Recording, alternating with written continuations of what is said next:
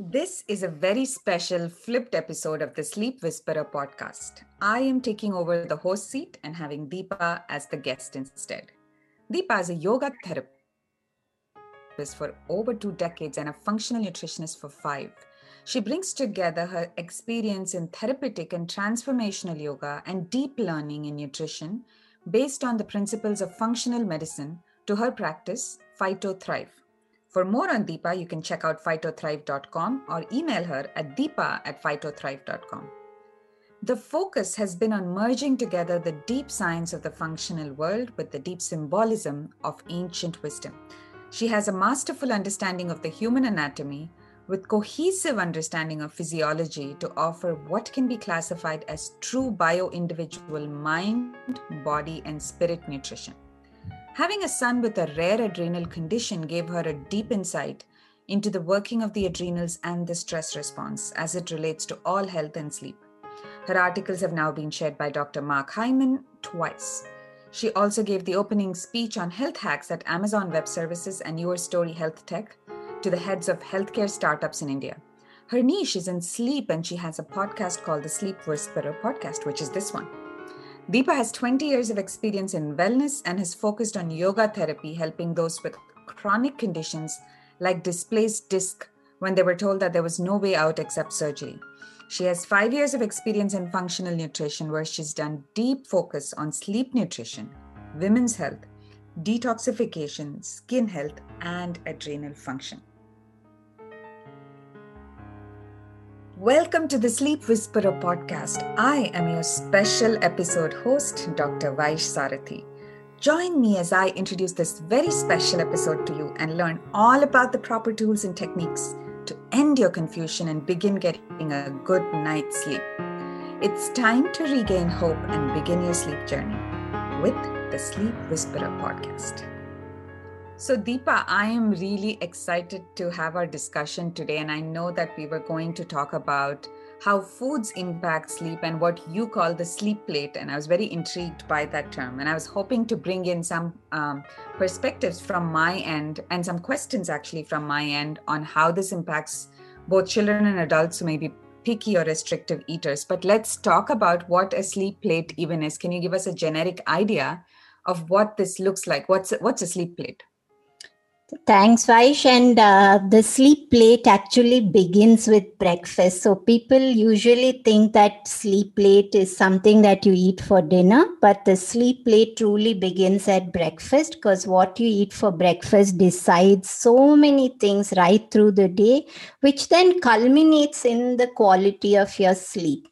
So if you begin your day with optimal fat, fiber, protein, and color, which is my mantra, and keep the sugars and the starches very low at breakfast, but slowly add complex carbohydrates and make sure that you have some complex carbohydrate at dinner, that's a great way to set adrenal rhythm for better sleep, because you'll have this high protein at breakfast, which spikes morning cortisol. And then you have some complex carbohydrates when you finish at dinner, so that you get that dip in the nighttime cortisol, which then allows you to actually fall asleep. That's great, because, you know, we are mostly often doing the exact opposite of that, correct? Yes. And I think one of the biggest reasons for poor sleep, and I see it so often, that when you look at somebody's journal, you can tell right away whether they're going to be having great sleep or poor sleep by just seeing how breakfast is. And as you know, Vaish, in India, most breakfasts are mono diets of high starch and sugar. And while a lot of people in the healthcare space in India feel that, let's say, adding a chutney and a sambar to a dosa is enough to cut the glycemic response of such a sugary meal, I actually beg to differ, especially in the context of sleep challenges, because I don't think people who have very sensitive sleep cycles can actually even tolerate simple sugars in the morning meal, even when it's combined with fats like coconut and lighter proteins like lentils. So I think that people with severe sleep challenges need to begin with high fiber. Okay, so high fiber, low sugar diet. So this is, we're talking about a morning diet that's high in fiber, reasonably at least moderate in protein, and significantly low in simple carbs. So can you, or perhaps even complex carbs, depending on how much you can tolerate, right? So I mean, and clearly that's something that people would have to play around with. And can you give an example from, let's say, from an Indian context of what you might have for breakfast? Because no matter what you have, I can see that it's a pretty reasonably high carb diet, even though I sometimes wonder if fermented grains are low in carb, and we'll never know the answer to that exactly, but unless we actually test out some of these grains in a food lab. But what would be your ideal breakfast? One example. Well, I think if you were to ask me specifically from an Indian context, then I would say that you'd have to try and do the same breakfast. As you know, I think I've spoken elsewhere before that you have to look at what you love to eat and just try to see how can you make that better, because each of us is going to like something else.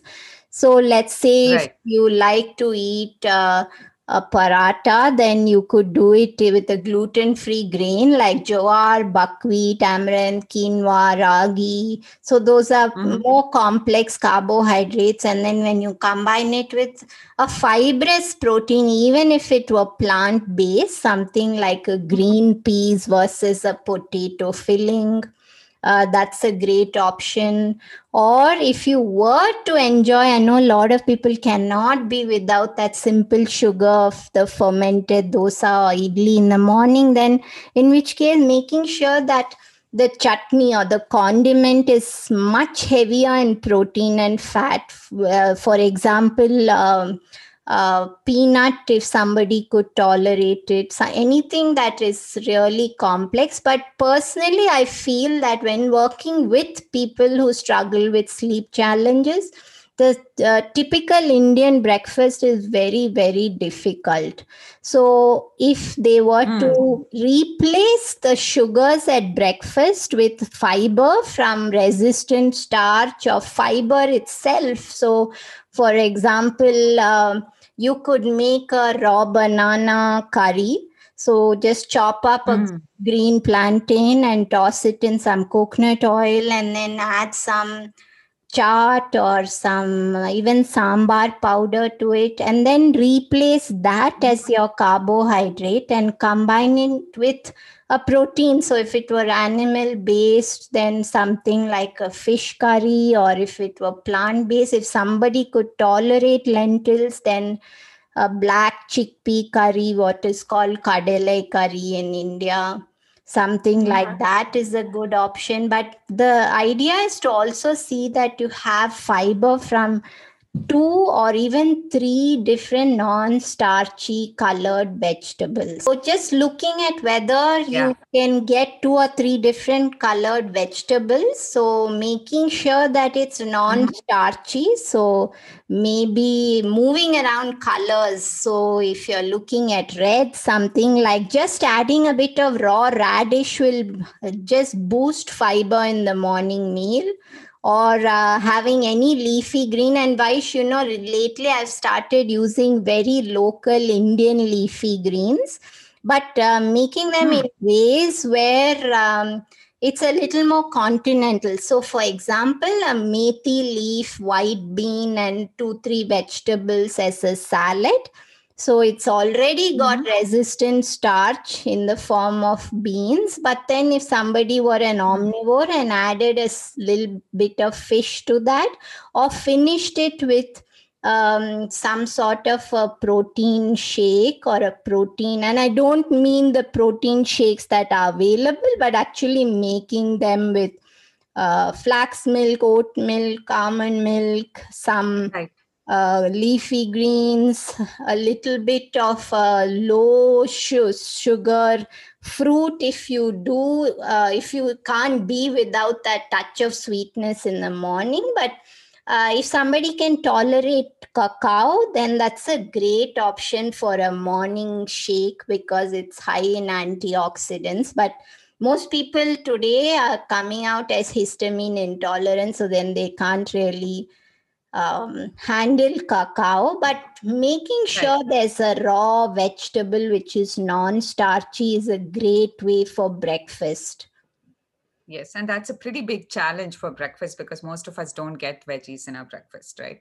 Yes, so, and that's the biggest reframe that everybody has to do, because I see it again, even after working with somebody for a couple of months and looking at their logs, and they are so thrilled about what they've done the whole day, but the breakfast is just sugar, sugar, sugar.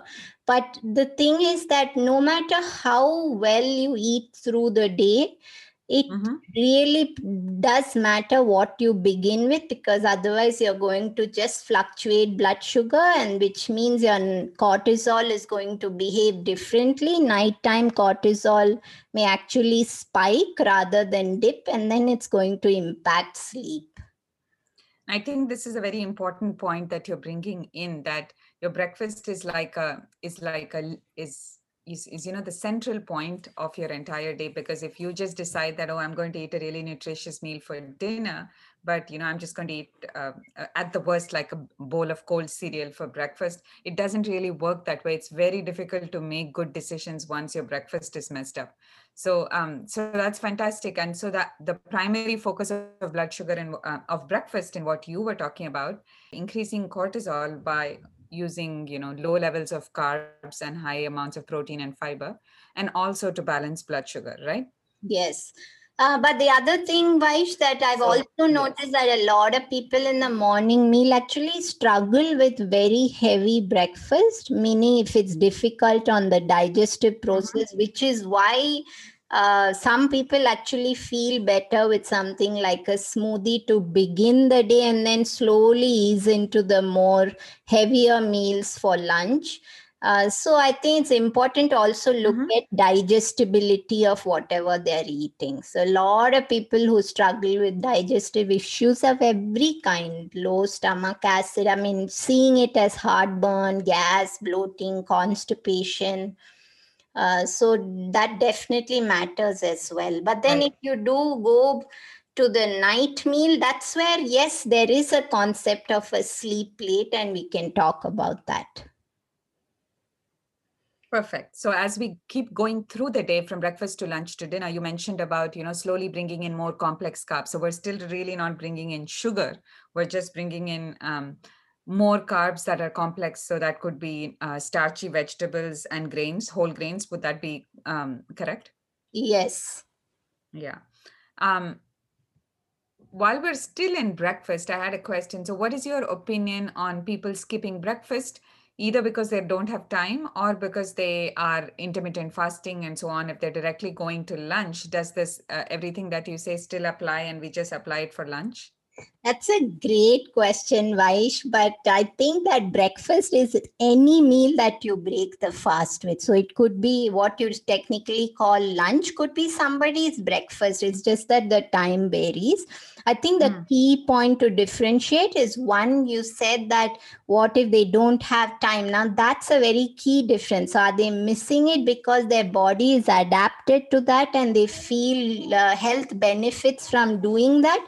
Or are they doing that because they are occupied otherwise, and then they are actually messing up sugar, blood sugar management? They are snapping at everybody around them. They are doing everything for everyone in the house, and then they're in a bad mood all day long. So that's a key difference. But if they're adapted to intermittent fasting and they actually feel wonderful doing it that way, then I think it can be at any time of the day. But the thing is that a lot of people with sleep issues, this is not the time to begin intermittent fasting. If you are already adapted to it, that's okay. But you need to relook at your diet if you're having severe sleep challenges.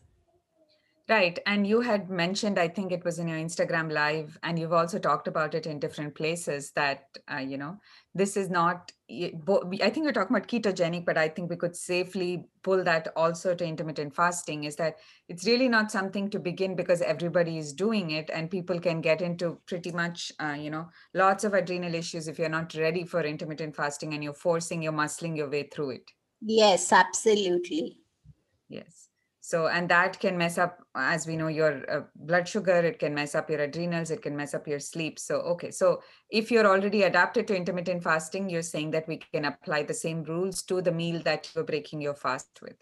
Okay, so let's continue down this road before we start talking about nutrient density and other things about the sleep plate. So let's actually talk about the sleep plate itself. So the plate that you are entering sleep with, if you will. So tell us about dinner, if there's a time with respect to sleep that one should have dinner, and then do you recommend a bedtime snack in addition to dinner, and so on?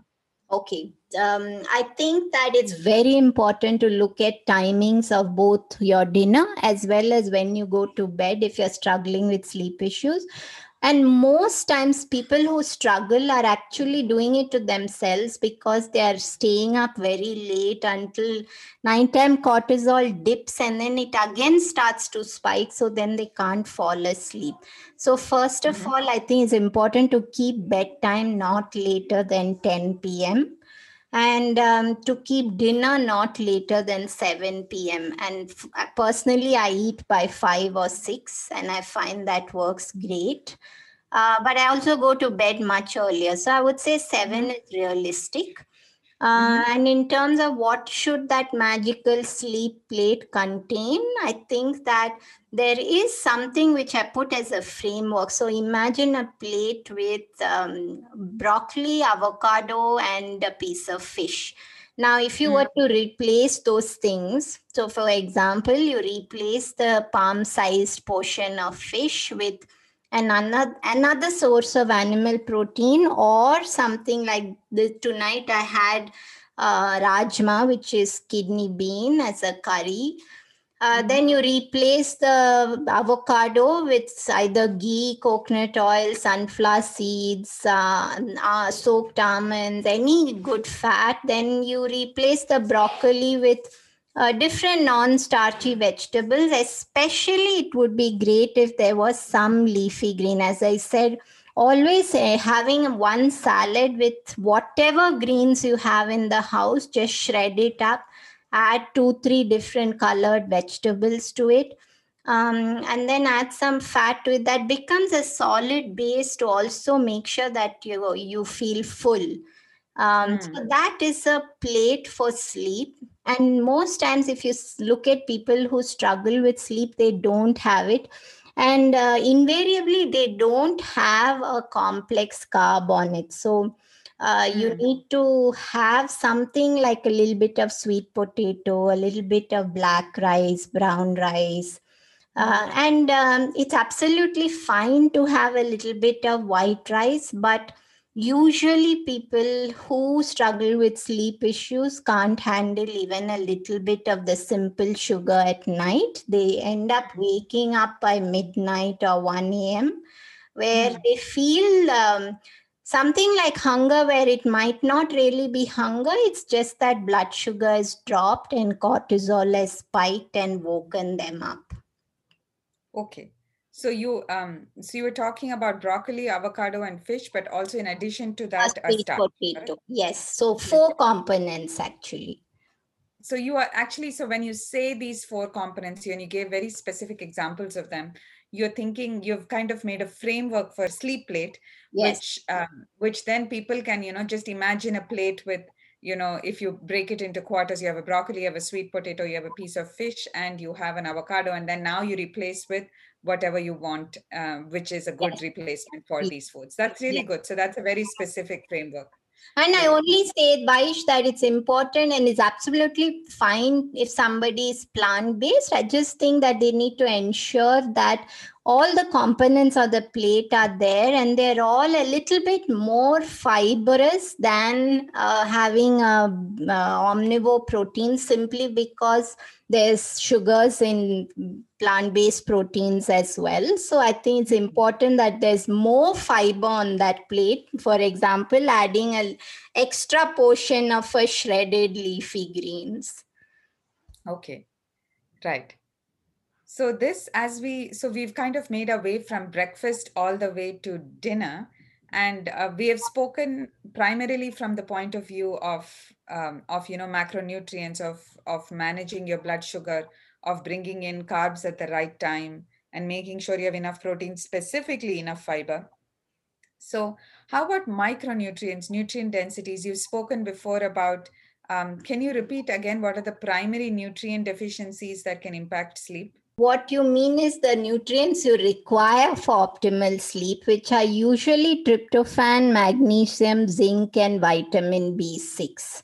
Do you think about these nutrients in terms of how you build your sleep plate? Yes, absolutely. So you need tryptophan, which is where something like sweet potatoes, rice, and I know a lot of people say serotonin is there in bananas, but honestly, if somebody is having sleep issues, bananas anytime past lunch can actually fluctuate blood sugar. It can be fine an hour before lunch.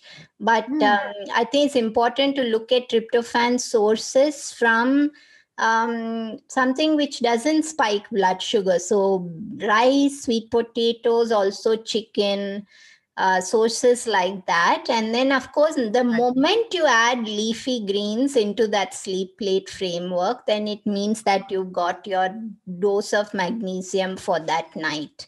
So if they're leafy greens, they're rich in magnesium. If you add a little bit of toasted cashews to that salad bowl, then you're increasing magnesium. And then zinc, of course, if you're plant-based, then looking at sources like sunflower seeds, sesame seeds, pumpkin seeds, or if you eat meat, then oysters.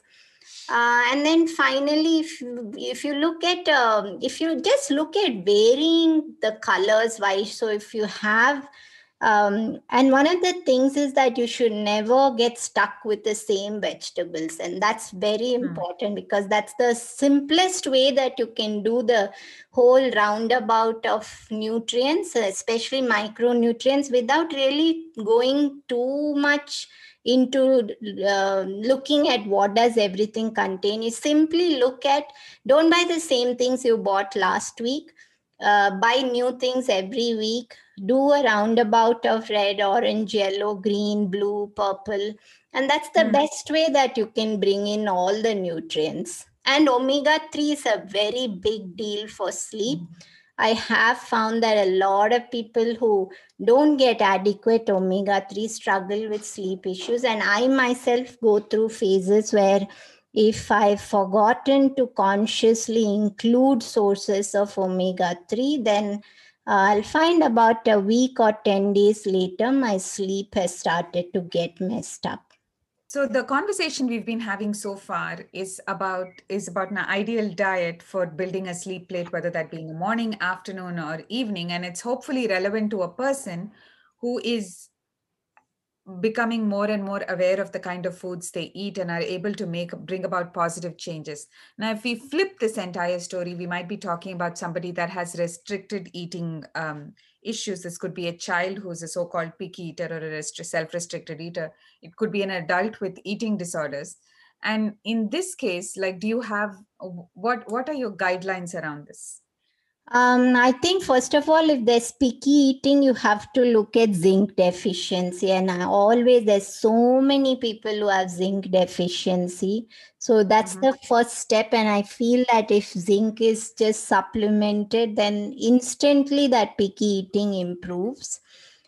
But if somebody, it depends on what do you mean by an eating disorder. So if it's something like binge eating through the day, which fluctuates sugar and crashes it, then I would just say start to just simply find the better options for whatever you like. So if you do enjoy a sweet tooth, then just try to replace it with better sugars, which don't really upset or play havoc with blood sugar balance. See that there's complex carbohydrate at every single meal. Don't skip that, because I think a lot of people who have carb cravings and challenges with eating need that complex carbohydrate at all their meals, because without that, then they feel that something starts to shift within them and they then start to seek out bigger sugars.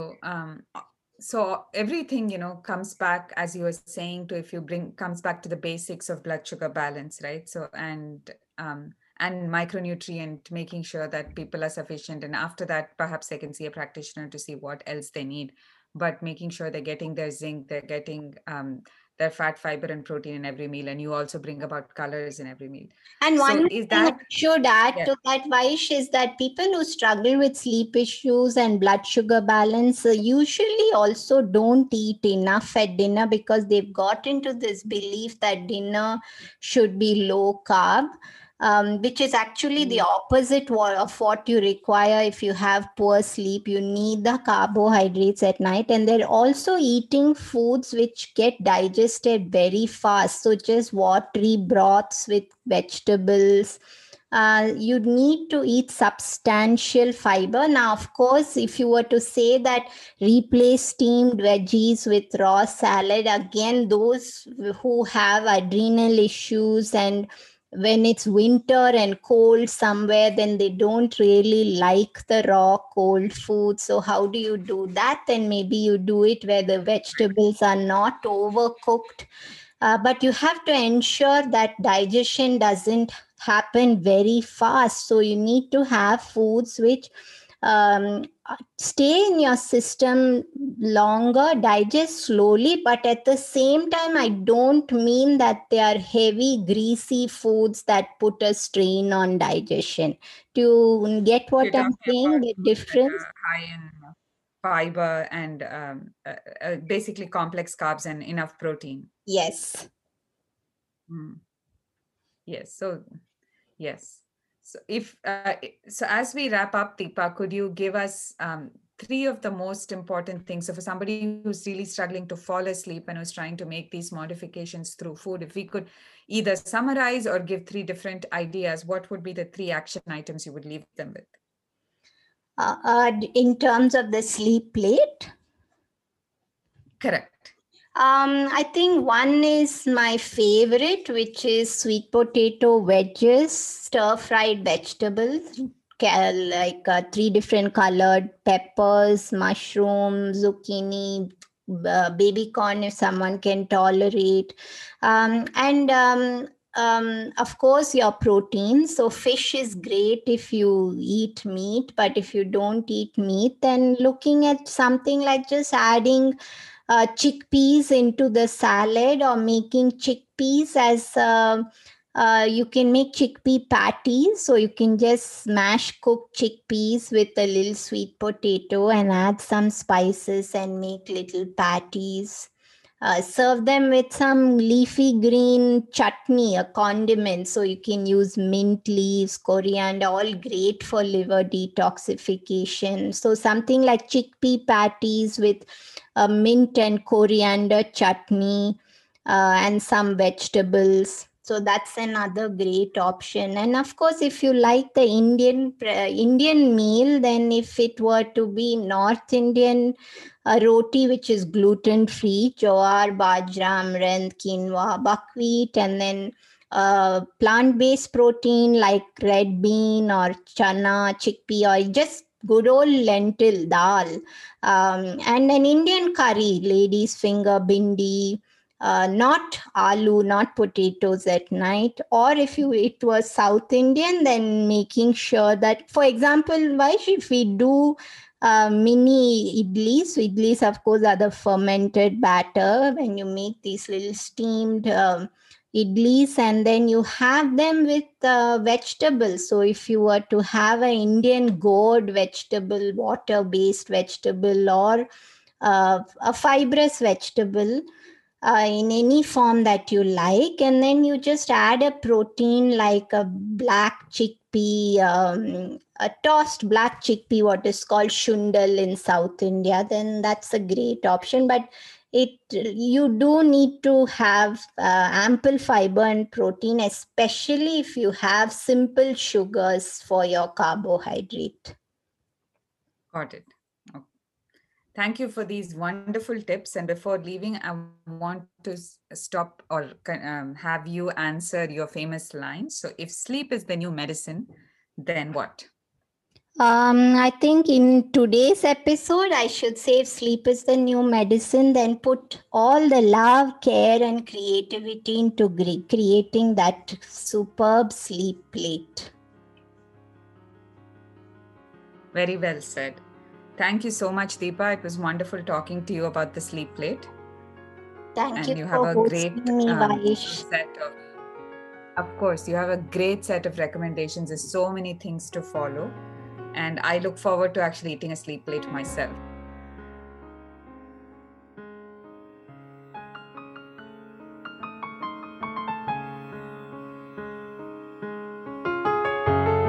Hey everyone, I hope you enjoyed the show. Just a reminder that this podcast is for information purposes only. This is not a substitute for professional care by a doctor or otherwise qualified health professional. This information is provided on the understanding that it does not constitute medical or other professional advice or services. If you are looking for personal help on your health journey, do seek out a medical practitioner. Please do make your own healthcare decisions based upon your research and in partnership with your doctor or otherwise qualified healthcare professional. It is in no way intended as medical advice, as a substitute for medical counseling, or as treatment or cure for any particular health condition. Be sure to always work directly with a qualified health practitioner before making any changes to your diet or lifestyle